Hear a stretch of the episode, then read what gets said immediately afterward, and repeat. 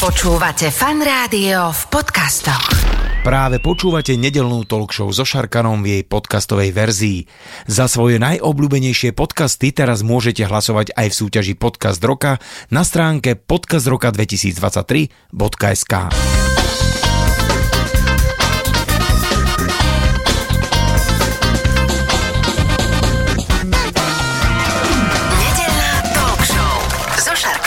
Počúvate Fan Rádio nedelnú talk show. V tejto chvíli už oproti mne sedí v štúdiu Fan Rádia môj dnešný host, respektíve hostka lifestyle coachka Sandra Hutarová. Ahoj. Ahoj Peťo, rada ťa vidím po dlhej dobe, príjemne. Ďakujem No. za pozvanie. Ja teba veľmi rád vidím po dlhej dobe a už nám to dvakrát nevyšlo v Tajsku, kde teda tráviš veľmi veľa svojho času a vždycky sme sa tam nejako dohadovali, že už sa vidíme, už sa vidíme, ale mala si tam toľko povinností, čo je zvláštne pre človeka, ktorý by mal teda tam uh, učiť relaxovať, ale viem, že si veľmi ako tak príjemne busy, ale k tomu sa dostaneme. Uh, Sandria, by som na začiatku uh, sa tak trošku rozhovoril alebo rozpýtal sa ťa uvez na taký tvoj životný príbeh, lebo uh, ty si zaprvé odkiaľ, povedz mi? Ja som z Prievidze, zo stredného Slovenska. Zo stredného Slovenska a okrem toho, že si z Prievidze zo stredného Slovenska, tak si mala taký ten klasický, asi by som povedal, život uh, baby po strednej škole alebo po vysokej škole, kde si sa teda dostala do nejakej firmy, kde si pracovala dlhé roky. Poďme na toto obdobie tvoje. Áno, ja som vlastne skončila školu a vždycky som mala nejakým spôsobom, dajme tomu, nazvime to cieľ, chcem pracovať pre veľkú firmu a chcem si kúpiť byt, chcem si kúpiť auto, chcem byť zabezpečená, taký ten klasický životný štýl, ktorý tu vedie väčšina populácie, nie len na Slovensku, ale celosvetovo.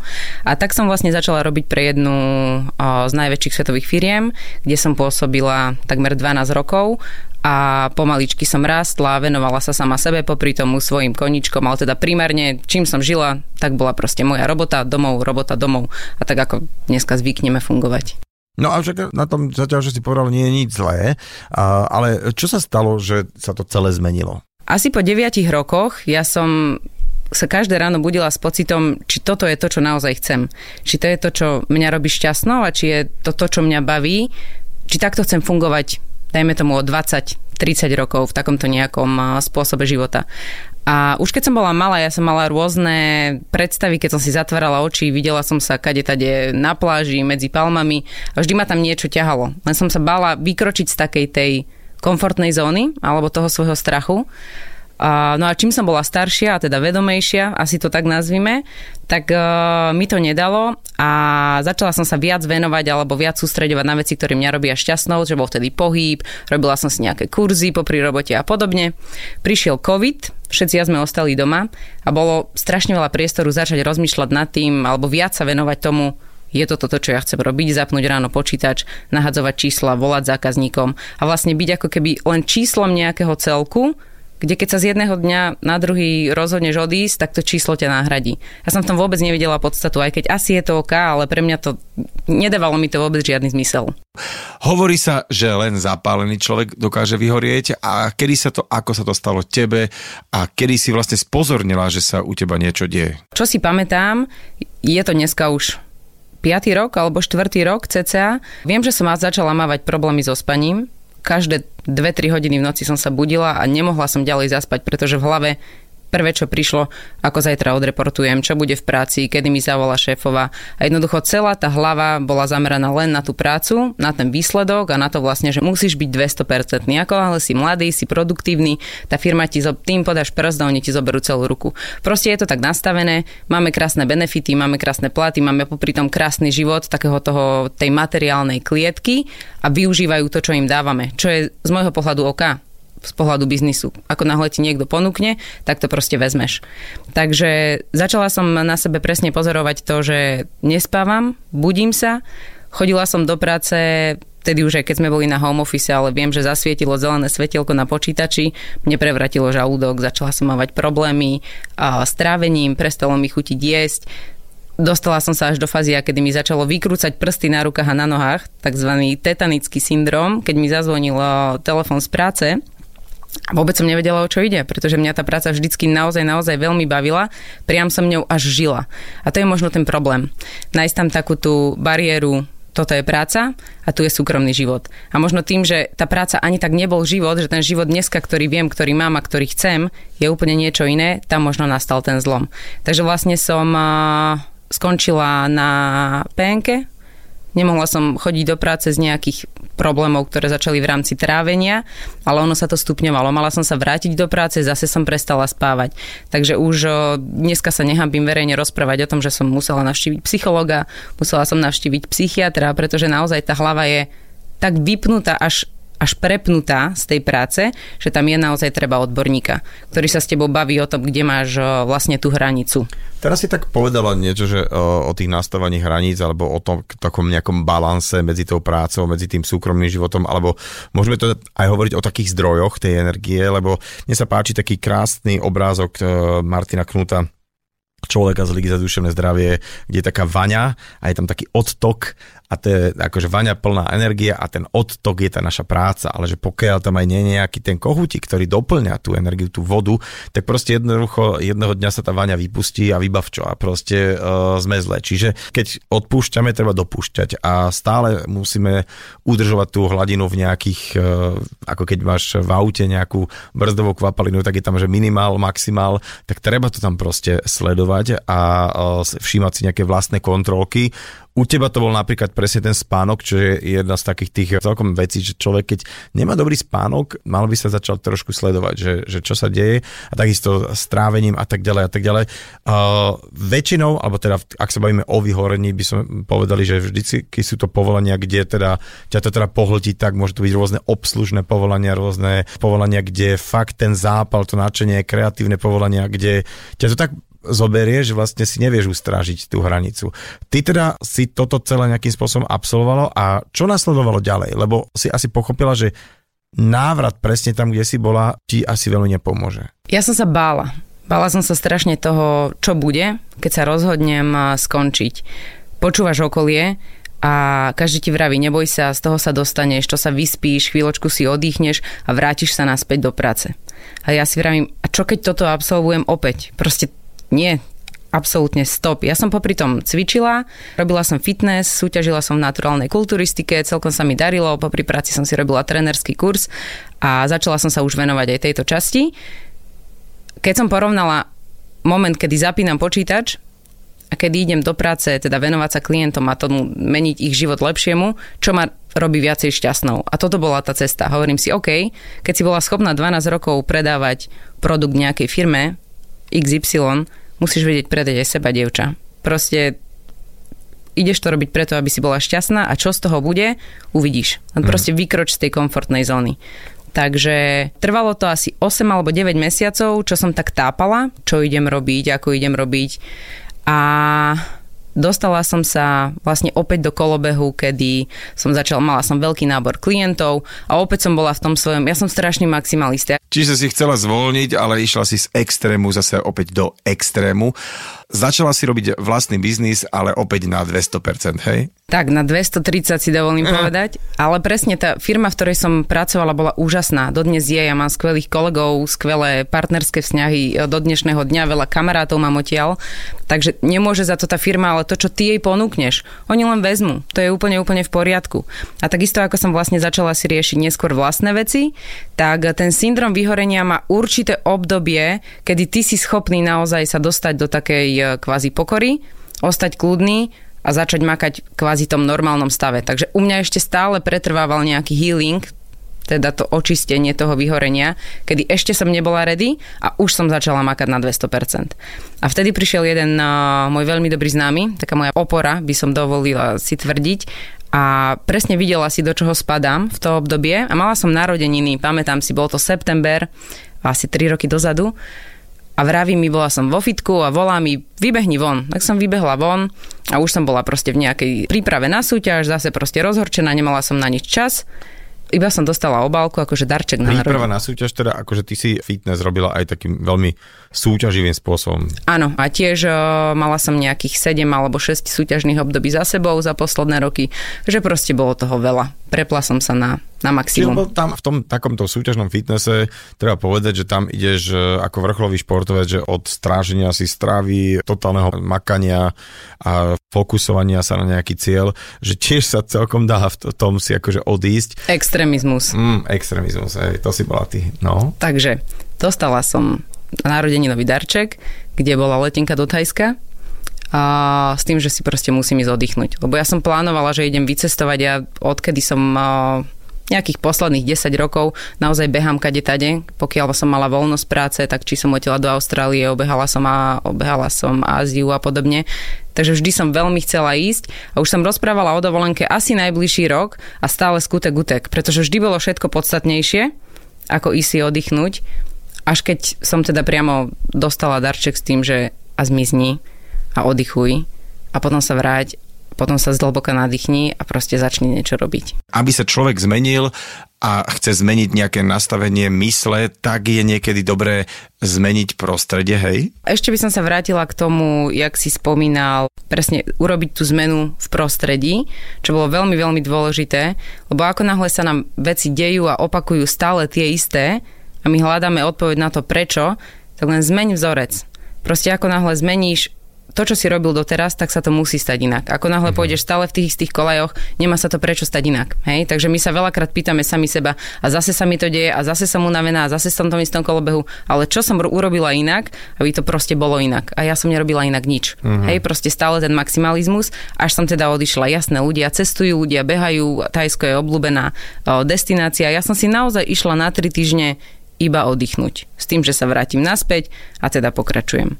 No a viem, že som bola dva týždne preč a po dvoch týždňoch opäť prišla druhá alebo tretia vlna, ja už aj neviem, koľko ich bolo, teda v rámci covidu s tým, že zavreli fitness centra, boli tam nejaké obmedzenia a ja som vedela, že keď prídem domov a vrátim sa, tak akože čo? Hej? Nebudeš Nič. mať čo robiť. Nebudem mať čo robiť, budem, neviem. Proste bola som zrazu Ako v raji, v teple a bolo mi dobre tak som volala domov, lebo mám doma malého psa, o ktorého sa mi starala mamina, boli tam nejaké povinnosti. A tak som volala, že čo by sa stalo, keby ostanem do Vianoc, že pred Vianocami vlastne priletím naspäť, že si to trošku predložím. Tak som ostala o mesiac dlhšie, kedy som stále len cestovala po krajine. Nebola, nemala som vôbec žiadny base, cestovala som kade tade, kde sa dalo. Vlastne ale stále v Thajsku. A blížili sa Vianoce, Znovu zvonil telefon domov, teda, že Alexandra sa nechce vrátiť naspäť, čo ideme robiť, Alexandra chce ešte ostať, tak uh, mi bolo teda dovolené, aj keď áno, dovolené, lebo boli tam nejaké záväzky, ktoré sa museli doma plniť a vďaka ním som mohla ostať teda dlhšie.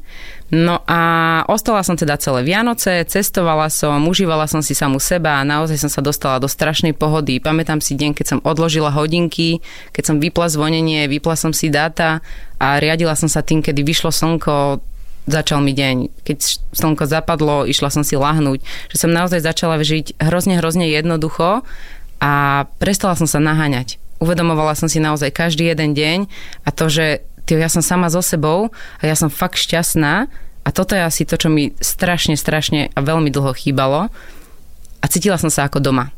Ten pocit neviem opísať, alebo aj som ho nevedela dlho, dlho opísať. Až jedného dňa som bola na Kosa Môj s kamarátmi a Položila som otázku skupine, že teda kam sa poberieme ďalej. Viem, že sme mali ísť na Kotao a potom sa vraciať zase na opačnú stranu Tajska. Ja vrajím, poďme pozrieť na Kopangan. Kamarát mi spomínal proste nejaký zázračný ostrov. A ešte známa mi vraví, nejdeme na Kopangan, lebo ty tam ostaneš. A začala som sa smiať, ale ja idem ostať, pôjdeme tam na 5 dní a zase niekam ďalej putujeme.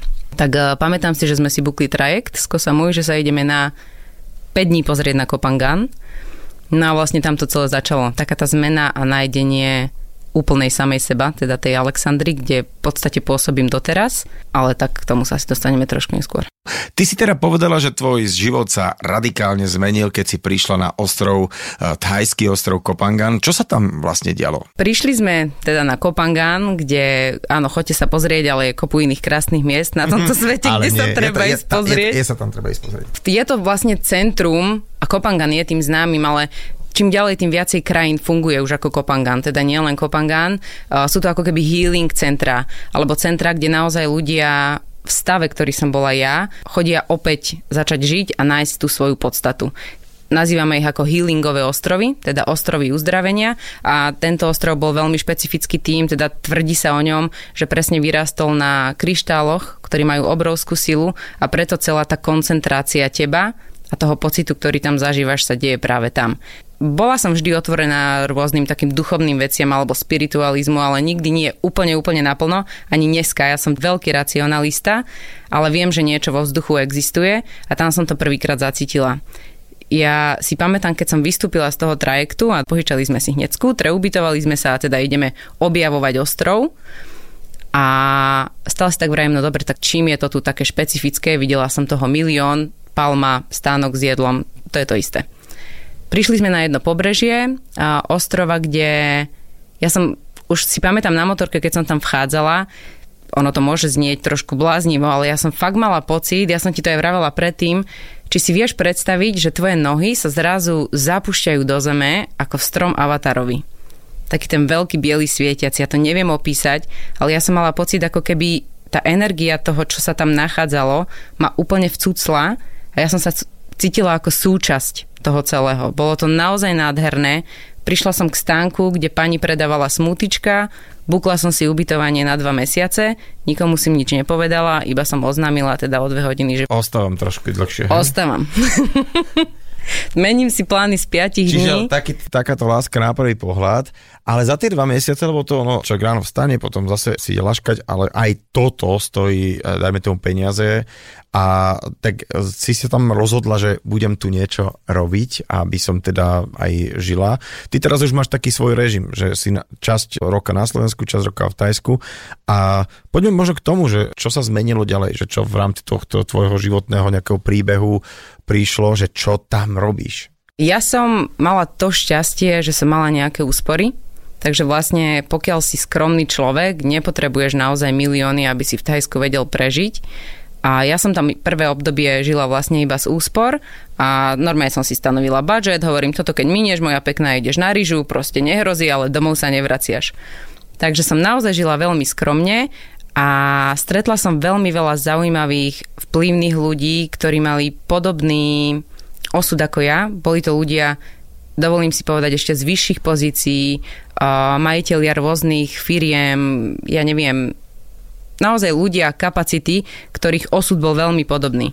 Teda vyhoreli a prišli na to, že to, že má doma 4 domy a to, že má obrovské auto, vlastne je to nič ho to nerobí šťastným. Pretože tú podstatu seba nemá absolútne nikde. Hej, presne, nerobí ho to šťastným. A ja si myslím, že to je veľká message opýtať sa každého jedného z nás, je to, čo robíš, to, čo ťa robí šťastným bo ten život je naozaj iba jeden, uteká nám pomedzi prsty a pokiaľ nie som šťastný, tak je to zle, môjho pohľadu. Hovorili sme o tom, že zmena tvojho mindsetu e, začala na ostrove Kopangan. Čo si tam teda všetko robila? Začala som sa tam venovať tomu, čo ma baví úplne úplne najviac, teda pohyb.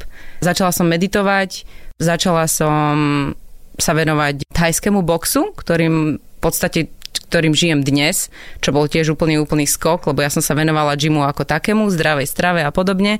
A mala som jednu kamarátku Katarínu z Českej republiky od 12 rokov mladšiu babu, ale pamätám si, že to bola tak vyspelá duša, strašne sme si sadli. Vrem mi, poď si zatrénovať na ten box a ale čo, ja sa tam nejdem trieska do boxe, ja som robila puberte karate a proste nie. A nakoniec eh, som sa teda dala ukecať, že idem a od toho dňa som tam bola dennodenne, niekedy aj dvakrát za deň a vlastne spoznala som úžasnú majiteľku jedného thajského gymu, s ktorou dneska tiež rozbiehame určité veci, ktoré chcem ukázať ľuďom, ako sa kde dá žiť a čo sa dá robiť. A thajský box není teda iba bytie sa v ringu, ale má to naozaj nádhernú históriu a je to skôr o takom čítaní súpera ako o boji takže človek naozaj tam veľmi rozmýšľa, uvažuje. Samozrejme je to obrovský výdaj energie, je to veľmi náročné pohybovo, ale kvázi teda dotkla som sa tam thajského boxu a vďaka online, ktorý funguje, ma začali sledovať čoraz ďalej tým viacej ľudí a oslovovať s tým, čo robíš, ako robíš, chcem byť súčasťou teba. Bolo to veľmi zaujímavé, že tých ľudí to strašne lákalo, to, čo žijem. Takéto každé ráno storičko, som happy, ale ja som fakt happy bola. A jedno obdobie som ale musela z Kopanganu odísť, vrátiť sa na Slovensko, čo bolo super, lebo som si uvedomila, že nemôže svet fungovať iba tak, že ja dostávam, ale ja musím aj odovzdať. To je ten balans, o ktorom sme sa bavili.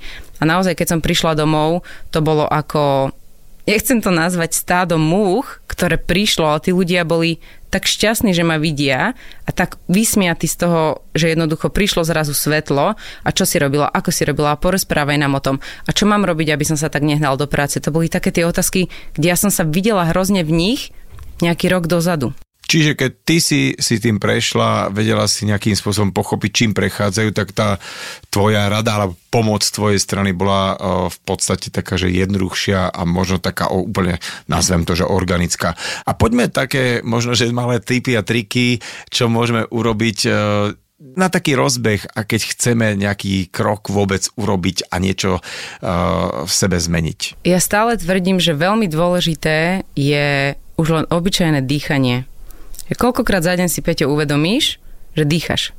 No, to sa ma pýtaš, hej? To sa ťa pýtam. Niekedy sú také od hodinky, také tie, tie múdre, ktoré ti dajú, dajú také, že také sa zabrnčia, alebo že poďme spolu dýchať. Ešte tak ktorý si to tak človek uvedomí, ale tieto hodinky už nenosím. Takže uh, áno, viem, o čom hovoríš, ale ja sa priznám, že nejakým spôsobom dýcham už celkom dlhý čas, ako tak vedome. Takže áno, ale máš pravdu, že to je jedna z, jedna z takých prvých vecí, ktorá je, že poďme si tak sa, sa posústrediť na také maličkosti, ktoré robíme bežne, denne, automaticky na nejaký autopilot, ale sú v podstate veľmi zvláštne a dajú sa pozorovať.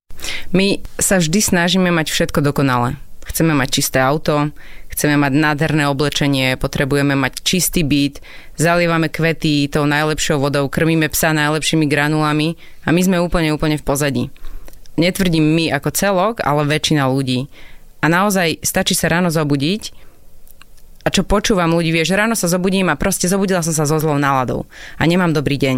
A jednoducho musím urobiť toto, toto, toto a bude to proste celé dneska stať za veľkú fúk a vonku prší a jednoducho zima a stále sa pozeráme na veci väčšinou negatívne. Ale to, že je zima, znamená, že bude teplo.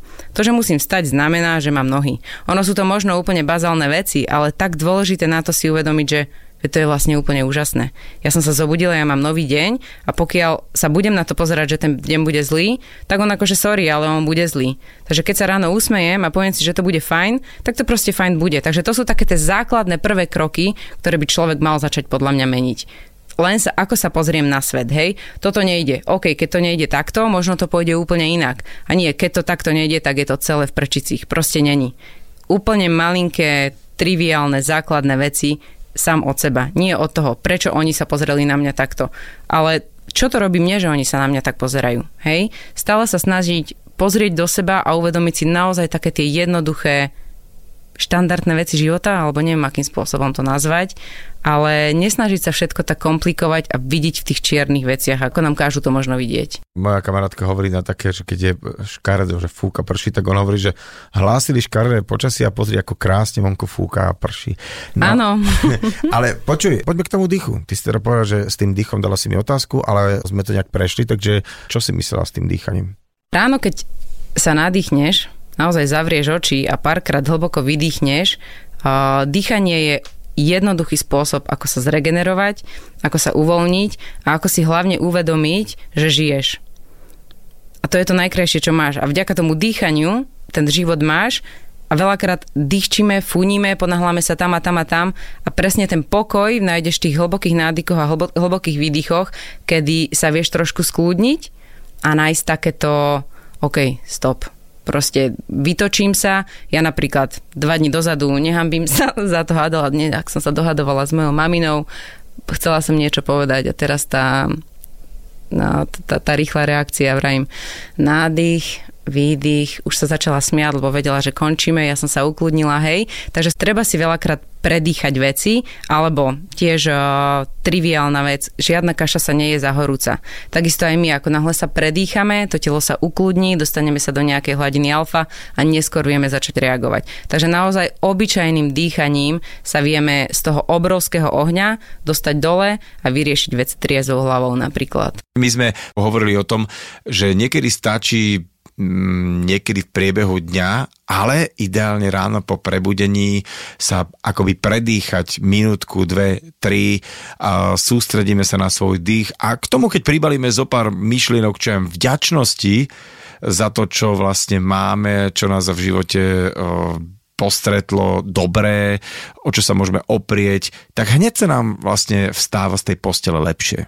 Je to naozaj tak. Niekto sa možno nad tým smeje, že ale vlastne veď ako toto zmení mňa, a je to naozaj minimálny krok, ktorý môžeš urobiť. Ako náhle máš v izbe rastlinu a ona, nedarí sa jej, schne, tak čo riešiš? Ideš ju vyhodiť do koša? Nie. Tak robíš všetko preto, aby tá rastlina ožila. Zmeníš jej pôdu, dáš ju na svetlo, kúpiš čo, alebo dáš kvalitnú vodu na polievanie. A to isté by sme mali robiť aj so sebou.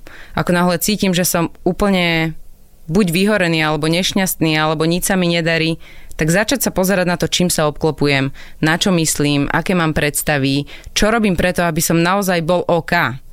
Robím... Vyživiť sa. Môžeme použiť takéto slovo. Môžeš sa vyživiť, tak, tak, tak. Či cez tú energiu, alebo po, cez čokoľvek, čo ťa robí šťastným. Cez čokoľvek. Vieš, ono to je tak, že asi teraz, keď tak diskutujeme navzájom, že nie všetko človek môže len tak razom zmeniť, lebo ty si bola v tom čase slobodná baba, ktorá teda mala doma možno psíka, ale niekedy máš dve deti, rodinu, hypotéku a kopec takých nejakých súvzťažných vecí, ktoré sa ťažko len tak akože lusknutím prsta dajú aj na krátku dobu úplne zmeniť. Ale to je zase tiež taká pekná veta, niekto to tak povedal, že v rámci nejakej, ako ty si povedala, nejakej chemickej rovnice stačí keď zmeníme naozaj um, pár vecí, že nemusíme zmeniť ako keby všetky prvky, ktoré budú spolu reagovať, ale stačí, keď z niečoho uberieme, niekde pridáme, tak v rámci tej chemickej reakcie, ktorá sa stane, tak ten výsledok bude mať úplne inú kvalitu. To, to poznáme nové zo školy, z pokusov, že zrazu len trošku menej niečoho dáte, ale to máte aj s polievkou, dobre, keď teraz varíme, že stačí dať fakt o trošku viac soli, alebo o trošku viac čili, alebo menej a už je to úplne iný pokrm, inak Presne. Takže vlastne ono asi, jasné, povedať si, že no henty sa hovorí, tá zmizla do Tajska, nevrátila sa, ale my to tak asi nemôžeme urobiť. Áno, to sa asi nedá úplne každému, ale niekedy len tá zmena tej malej kvality, tak na konci sa stane niečo možno, čo ani nečakáte. Samozrejme, každý máme iný osud, každý máme iné možnosti a naozaj veľakrát e, všetko vidíš veľmi, veľmi zle a príde tá otázka, a čo si urobila inak? alebo aby to dopadlo inak. A na čo to budem robiť inak? Ja už viem, ako to skončí. No veď presne to je ono. Tak skús zmeniť ten vzorec chovania. Keď sa budú dvaja byť a jeden ti vynadá a ty mu dáš facku, tak sa budete byť ďalej. Ale keď ťa jeden udrie a ty ho objímeš, sa bude na teba pozerať ako na blázna a nebude chcieť opäť udreť. Mm. Na čo by som ťa mal chcieť udreť, keď meníš vec a dávaš mi vlastne, dávaš mi tú lásku, hej? Takže naozaj niekedy stačí urobiť úplne, úplne malinku zmenu v živote a nakoniec to môže dopadnúť tak, ako si naozaj želám. Ako to ty máš vlastne hodené, lebo uh, stále, keď e, sledujem nejakú tvoju sociálnu sieť, tak neviem, či si vlastne na Slovensku alebo si v Thajsku vždycky tiež ja, mám, ja musím mať všetko naplánované. Mm-hmm. Ja som v znamení pana, mám veľmi rada, keď veci majú nejakú štruktúru a fungujem proste podľa pravidel. Ale tiež som prišla na to, že to v živote takto nefunguje. Je super mať nejaký plán a keď sa zmení, tak je to OK. Mala som v pláne prísť sem a odchádzať koncom júla, čo sa mi bohužiaľ, nepo, nie bohužiaľ, chvála pánu Bohu, lebo chcem tu teraz ostať. Cítim to tak, že budem tu trošku dlhšie. Ale v priemere som cca nejakých pol roka v Thajsku a pol roka na Slovensku. Ja stále ešte chodím domov na také dlhšie obdobie kvôli môjmu psíkovi, ktorý má 17 rokov a už je pomaličky deň za dňom sa teda poberáme niekam. A, ale nedá mi to nebyť tu, keď, keď viem, že máme pred sebou asi posledné týždne, takže aj ona je zatiaľ dôvod, kedy som si rozhodla predložiť pobyt, lebo je ako taká moja stará korytnačka. Myslela som si, že to príde za týždeň a pán doktor mi povedal, že to ešte kľudne môže byť pol roka, takže bojujeme. A vlastne v priemere odpovede cca pol roka tu a cca pol roka do, teda doma alebo v Tajsku. No. Ja musím povedať, že veľmi sa to krásne celé počúva a verím, že sme niekoho tak náťukli a tak rozbehli do takého nejakého zamyslenia sa, že či naozaj s tým, čo robím a cítim, že nie som spokojný úplne, sa predsa len nedá v nejakých malých krokoch začať nejak to meniť alebo aspoň nejaké malé súčiastky pohnúť a ono, ono keď e, človek pohne malou vecou, ono sa to potom tak celé rozbehne veľakrát a veľakrát e, sa môžu stať veci, ktoré až nečakal, že, že zrazu bude musieť robiť aj nejaké veľké zmeny.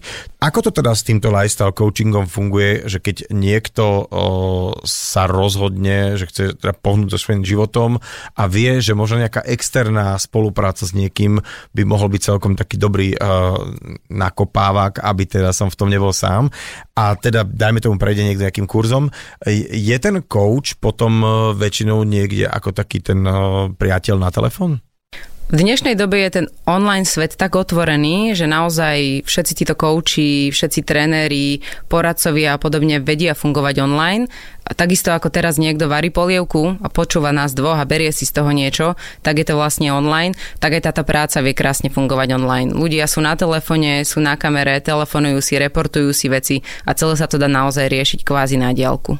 Medzi teda psychologom a klientom existuje vždy taká hranica, že napriek tomu, že ten psycholog ako keby vytvára to bezpečné prostredie na rozhovor, uh, vždy tam musí byť akýsi múr, aby sa teda nenadviazal nejaký vzťah medzi klientom a samotným psychologom, aby teda mm, sa neprenášali isté veci. Ako je to v prípade coachingu? Aby niekto teda neprenášal na teba svoje problémy, ako to je zabezpečené, ako to robíš? To je práve to, čo ty musíš ovládať, keď je to ako tvoja profesia.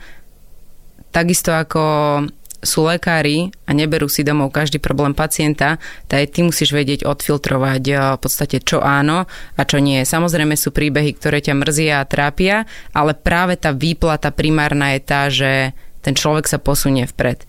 Samozrejme, každý jeden ľudský život sa nás dotýka, je to úplne prirodzené, je to úplne naturálne, ale každý odborník by mal vedieť odfiltrovať tieto veci. Ako náhle máme robiť niečo na 100% a máme v tom byť dobrý, nesmie nás to pohltiť. Pokiaľ toto neovládam, tak to nesmiem robiť. Ej, lebo hrozí je také, že by mohol aj coach vyhorieť, že? Určite by mohol, určite sa to veľakrát stalo, ale je to, ja vravím, úplne, úplne prirodzené. Je to cesta. Každý sme len človek a každý sme zraniteľný. Mm-hmm. Ja ti veľmi pekne ďakujem za tvoj čas aj za to teda, že, že si takto uh, sem prišla a teda želám naozaj, že krásny taký aj ten tvoj lifestyle, aj ten tvoj uh, život, ktorý si vedieš, budem ho tak z ďalky pozorovať a verím, že sa teda sem tam stretneme a konečne teda aj v Tajsku. Ďakujem ešte raz. Mojím dnešným hostom v rámci nedelnej talk show bola Sandra Hutarová, lifestyle coachka. Ďakujem veľmi pekne, Peťo, určite sa vidíme a dúfam teda, že nielen medzi palmami, ale aj častejšie na Slovensku. Ďakujem. talk show so Šarkanom. V premiére každú nedeľu od 10. do 12. vo Fan Rádiu.